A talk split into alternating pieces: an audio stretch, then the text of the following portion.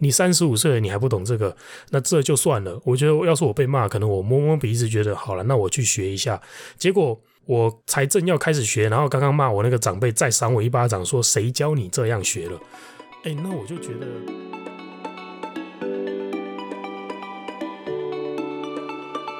，Hello，希望我的声音陪你度过这段美好时光。欢迎收听十四号声音。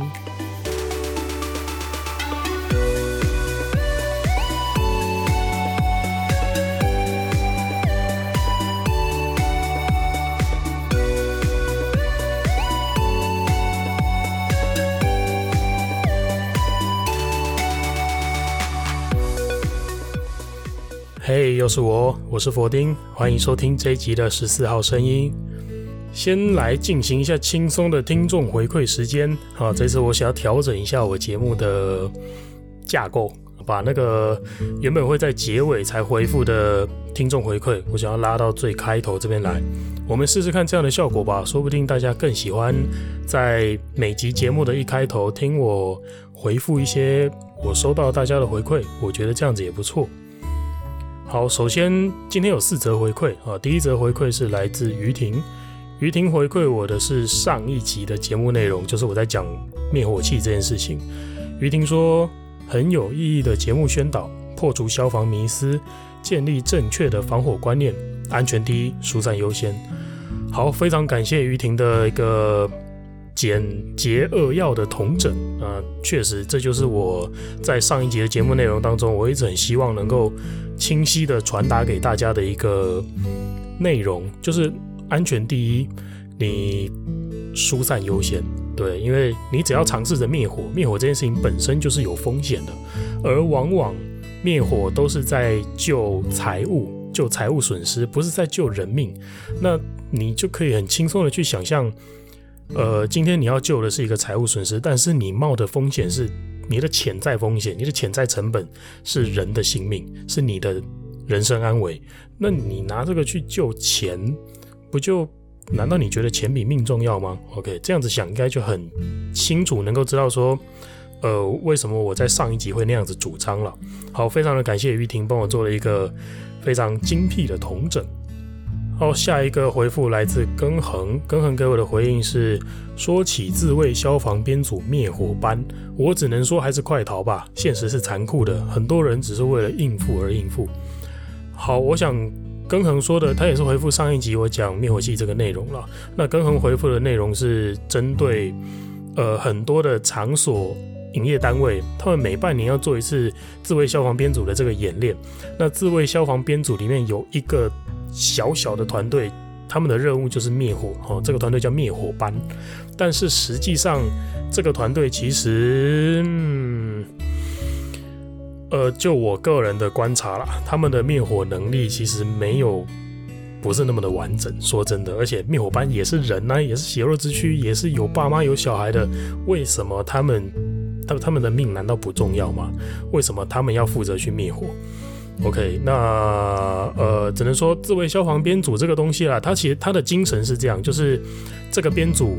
同时，在火灾发生的时候，我只要一启动了这个编组，这个编组同时会有一票人跑去通报，一票人跑去引导民众做疏散，一票人跑去做救护，一票人跑去做什么环境安全等等的。在这个前提之下，因为已经你同时做到避难，也同时做到通报了，那如果你还有人力的话，你可以去尝试灭火，因为这不会延误。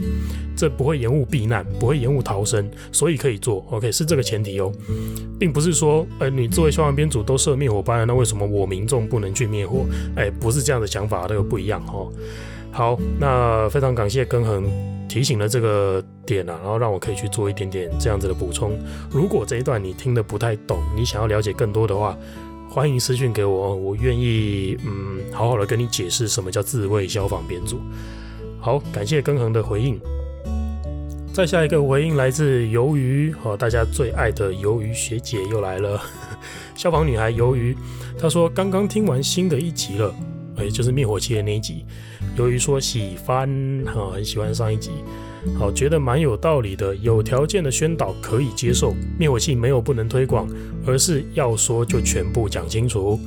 之前出行载过一个病患，双手脚加上脸二三度的灼伤，就是因为他要去灭火，所以被烧到。好，非常感谢鱿鱼学姐，除了嗯帮我补充了。就是交灭火器这件事情啊，没有不能讲哦，但是必须要讲清楚。如果你把这个工具交到民众手上，但是你只讲一半，你的说明只有一半，那叫做害人。OK，但是如果你说完整，那就可以好让民众自己去判断，说他执行灭火的这个风险，跟他跟他去灭火所期望要拯救下来的财损，呃，是否他自己去权衡了？如果我觉得你讲清楚这中间的。风险利弊，那剩下的都民众自己的选择，那我就觉得 OK。怕就是怕在你没讲清楚，让民众以为我有灭火器我就无敌，然后真的他跑去灭火，跑去那个喷下去的时候，他才发现我靠，怎么跟讲师教的不一样，怎么跟消防员教的不一样，然后灭火失败了，结果他逃生也失败，那他要怨谁？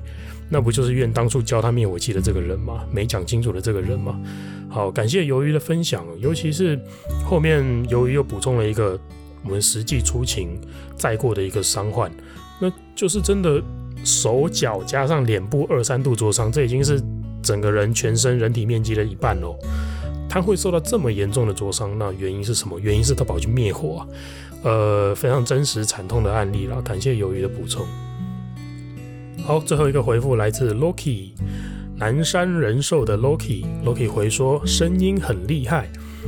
嗯，好，大家都这么说，每个人都觉得我声音声音很有特色。那感谢你喜欢。呃，不过 Loki 最后补充了一句话，说周末我去彰化了。嗯，你是不是错评了呀？可能本来要回复别人的内容，回到我这边来了。不过，呃，去彰化玩得愉快。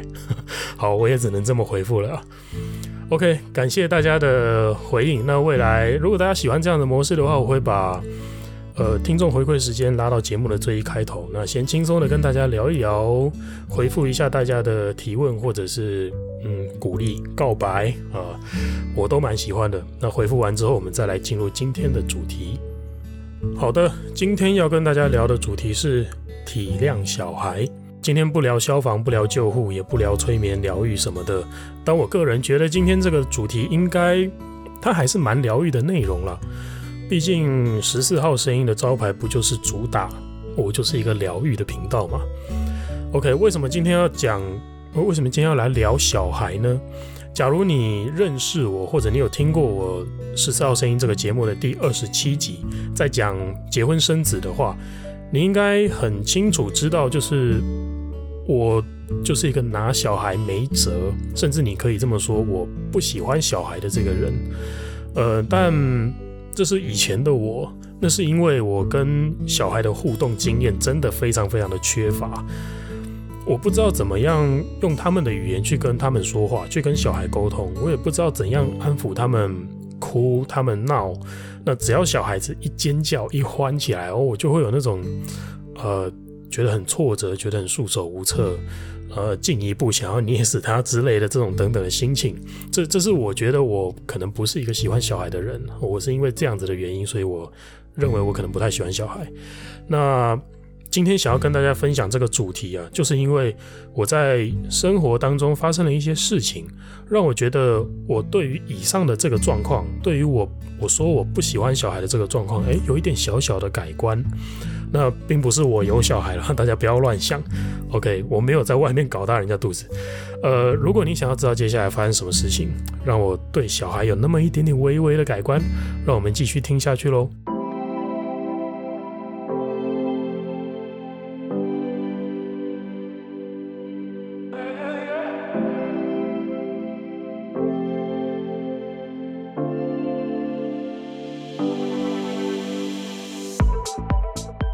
好的，事情是这样子的。今天呢，我要分享两个两段小小的故事啊。先讲第一个故事。最近啊，因为我的右边肩膀有一点疼痛，可能是运动的关系，可能是出勤弄伤了什么的，不知道。那因为半个多月来了，这个疼痛都没有好转，所以我担心是，我担心可能真的有一些运动伤害之类的在中间，所以我去了医院，想要给医生检查检查。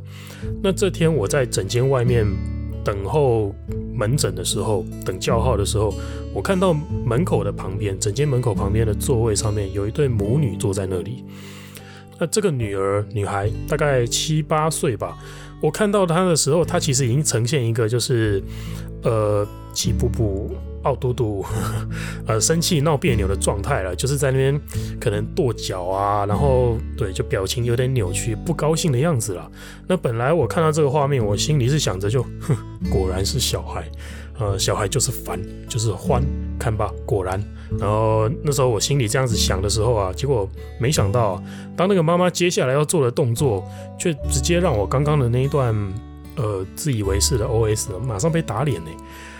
妈妈做了什么呢？妈妈这时候，她把手上提着的那种一个塑胶袋，菜市场买菜那种常常会用的红色的塑胶袋，她就两手提着这个塑胶袋往前一伸，哦，伸到这个女儿的面前，然后跟这个女儿说：“来，你再数一次给我看，我看你怎么数的。”哦，原来这个妈妈她是想要让这个女儿去练习吧，去练习数这个红色塑胶袋里面总共有多少个苹果。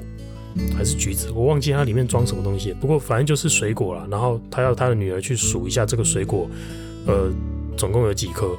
好，这时候女儿伸出她小小的手指啊，往那个袋子里面一个一个去指，一个一个去点。哈，她在数数嘛。但是这个女儿用的方式比较特别一点，她用的方式是她环状的点。就一般来讲，我们可能不管直的横的，我们都会用一个范围去涵盖整个塑料袋嘛。但是这个女儿用的方法是环状，然后顺时针数，哦，从外圈数到内圈来。啊，这时候啊，这个妈妈看到这个状况，我说她立刻阻止自己的女儿继续这样数下去。她是，而且她阻止的方式，我觉得有一点点激烈啊。她是一巴掌推在这个女儿的额头上，然后这个这个小女孩，她甚至被推到整个往后仰，然后差点从椅子上面掉下来。这时候妈妈接着。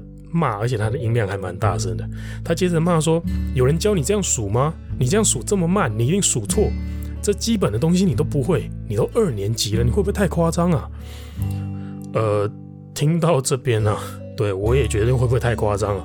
会不会太夸张啊？你这位妈妈，呃，这是我的想法啦。我觉得先不管数苹果有没有那么重要，重要到你需要在大庭广众下破口大骂。而我觉得，我想要讨论的是你的目的啊。如果是你为了要教会这个孩子怎么算数、怎么数数，我觉得你至少让他数完嘛，让他算完嘛。哪怕他真的数错了、算错了，我们再陪他来探索有没有更好的方法，那进一步的去引导他做思考嘛。我自己心里期望是这个样子啊，而不是说，呃，今天你的女儿，人家都还没有数完，何况。呃，环状的数数虽然比较特别啊，虽然有点奇怪，但是他数出来数量也未必就一定会错啊。啊，万一他数对了怎么办？而且，难道我们嗯，不管爸妈长辈，难道就不能够在一个安全的情况下陪着这个孩子去尝试错误吗？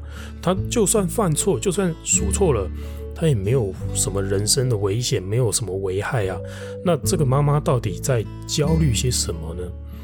这件事情让我觉得，嗯、这个女孩很可怜，可怜她不能选择自己的父母，不能选择自己的爸妈，可怜她是一个正在探索这个世界的小小灵魂，但是却被她的亲生母亲，嗯、用这样子的方式去扼杀了她探索这个世界的动机动力，只因为这个母亲她其实可能吧，对。错误，他感到非常的焦虑，只因为这个母亲她是一个属于固定型思维的人，而不是成长型思维的人。她一心只觉得，呃，错误不好，错误必须改正，错误很可怕，错误不能发生。但其实实际上，如果你有听我在前面的集数讨论过成长型思维这件事情，嗯、其实你就会知道，实际上犯错它不是一个负面的事情，它不是一个需要恐慌到。我要立刻制止他的这件事情。有时候犯错只是为了告诉我们说：“哦，我心里想的不对，那我需要一些更正确的做法，我需要调整一下我的想法。”只是因为这样子而已。那犯错是为了让你变得更好啊！我们干嘛怕他怕成这样子？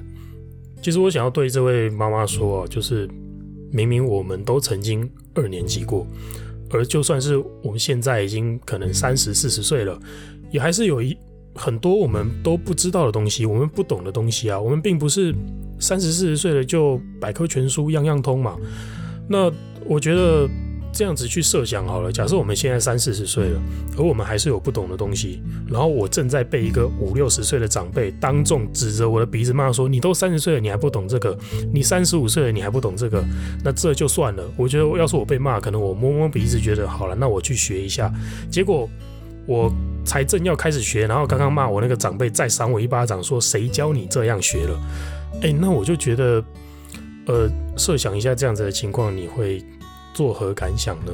如果你不喜欢这样子的情况，那你到底是犯了什么傻，会去拿这样子的模组套在自己的小孩身上了？连你自己都不喜欢了，不是吗？好，这是第一个故事啊，我想要分享我在呃准备看病的期间发现了这件事情。那我有把它打成文章分享在我的 IG 和脸书上面，如果有兴趣的听众朋友可以去看看，那也欢迎给我留言回应，跟我分享一下你的想法是什么，期待能够跟大家交流交流。好，那第二个故事啊，其实是这个也严格来说不是故事啦，它是我跟一位老朋友的谈话内容。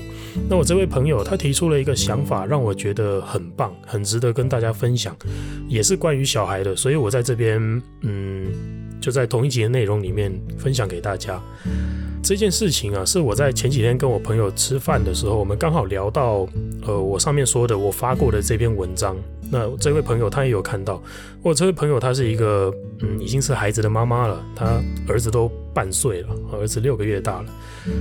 那这时候我跟这位朋友提到说就，就哦，其实我对小孩子哭真的，小朋友哭闹我很没辙。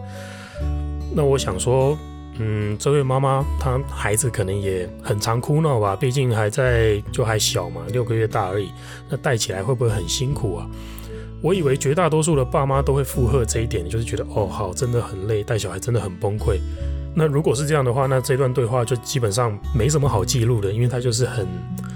可以预期的问题跟可以预期的内容，那就很日常。那想不到这位朋友他回答我说，他完全不会觉得辛苦，诶，他觉得对孩子的哭闹，他有很高很高的包容力。诶，这一点反而我听了非常惊讶。我接着问他说，是不是因为这孩子是你自己的孩子的关系？那很多家长都这样嘛，自己的小朋友一定加倍的疼，但是隔壁的小孩在哭闹，我就哼瞪他。嗯，可能很多家长会这样吧，所以我才接着问他。结果这位朋友他进一步的否认了我这个肤浅的推测。他说他对所有的小孩都一样，都这么有包容力，甚至他还在学生时期的时候，他去应征打工，他找打工就是找那种在。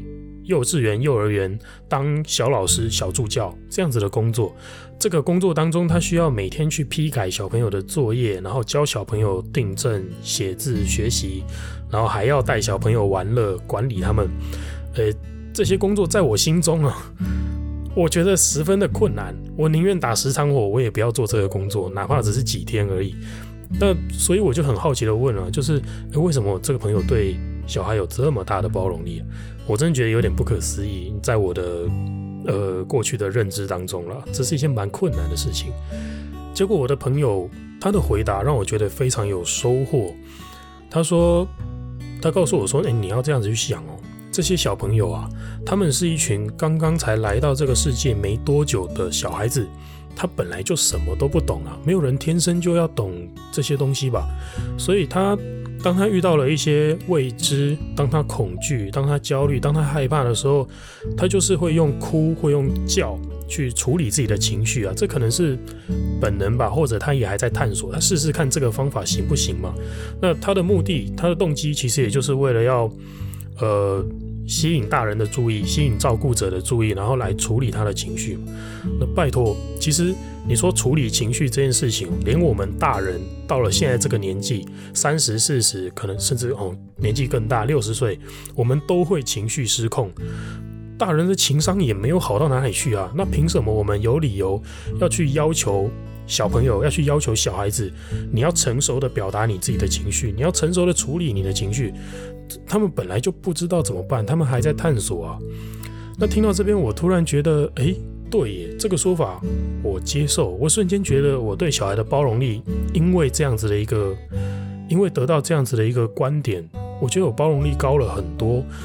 原来过去啊，我自己我一直陷入那种用自己的主观去解释别人的行为这样子的一个谬误当中了。呃，在开始从事疗愈工作，开始从事嗯身心灵工作之后，我其实很积极的修行，我也懂得去观察、去觉察自己有没有这样子的盲点，就是要求自己不要用自己的主观去解释别人，这是一种投射的行为。但是，我要求自己去同理身边的每一个大人，结果我却忘记，小孩也应该要一样被这样子对待啊！这是我的盲点。我真的很感谢这位朋友，他跟我分享了这个想法，然后让我看见了自己的这个盲点。当我认知到这件事情之后，我觉得，嗯，我对小朋友的包容力可以再做更多的调整，因为我更能够同理。小朋友为什么会欢？为什么会哭？为什么会闹？他就是因为不懂，他还在探索处理情绪的方法。可能他长大了就懂了，可能旁边的人、旁边的长辈多指导他一下，他就懂了。他懂了之后，他就不会这么欢、这么闹了。谁知道呢？教了才晓得嘛。那我想可以合理预期啊，在未来对这件事情，在未来对我自己养小孩，或者是我出勤遇到小朋友哭闹的时候，他都非常非常有帮助。所以。以上两个故事跟我自己的一些觉察、醒思分享给大家，希望对你们有帮助。好了，以上就是今天要跟大家分享的全部内容，希望你喜欢。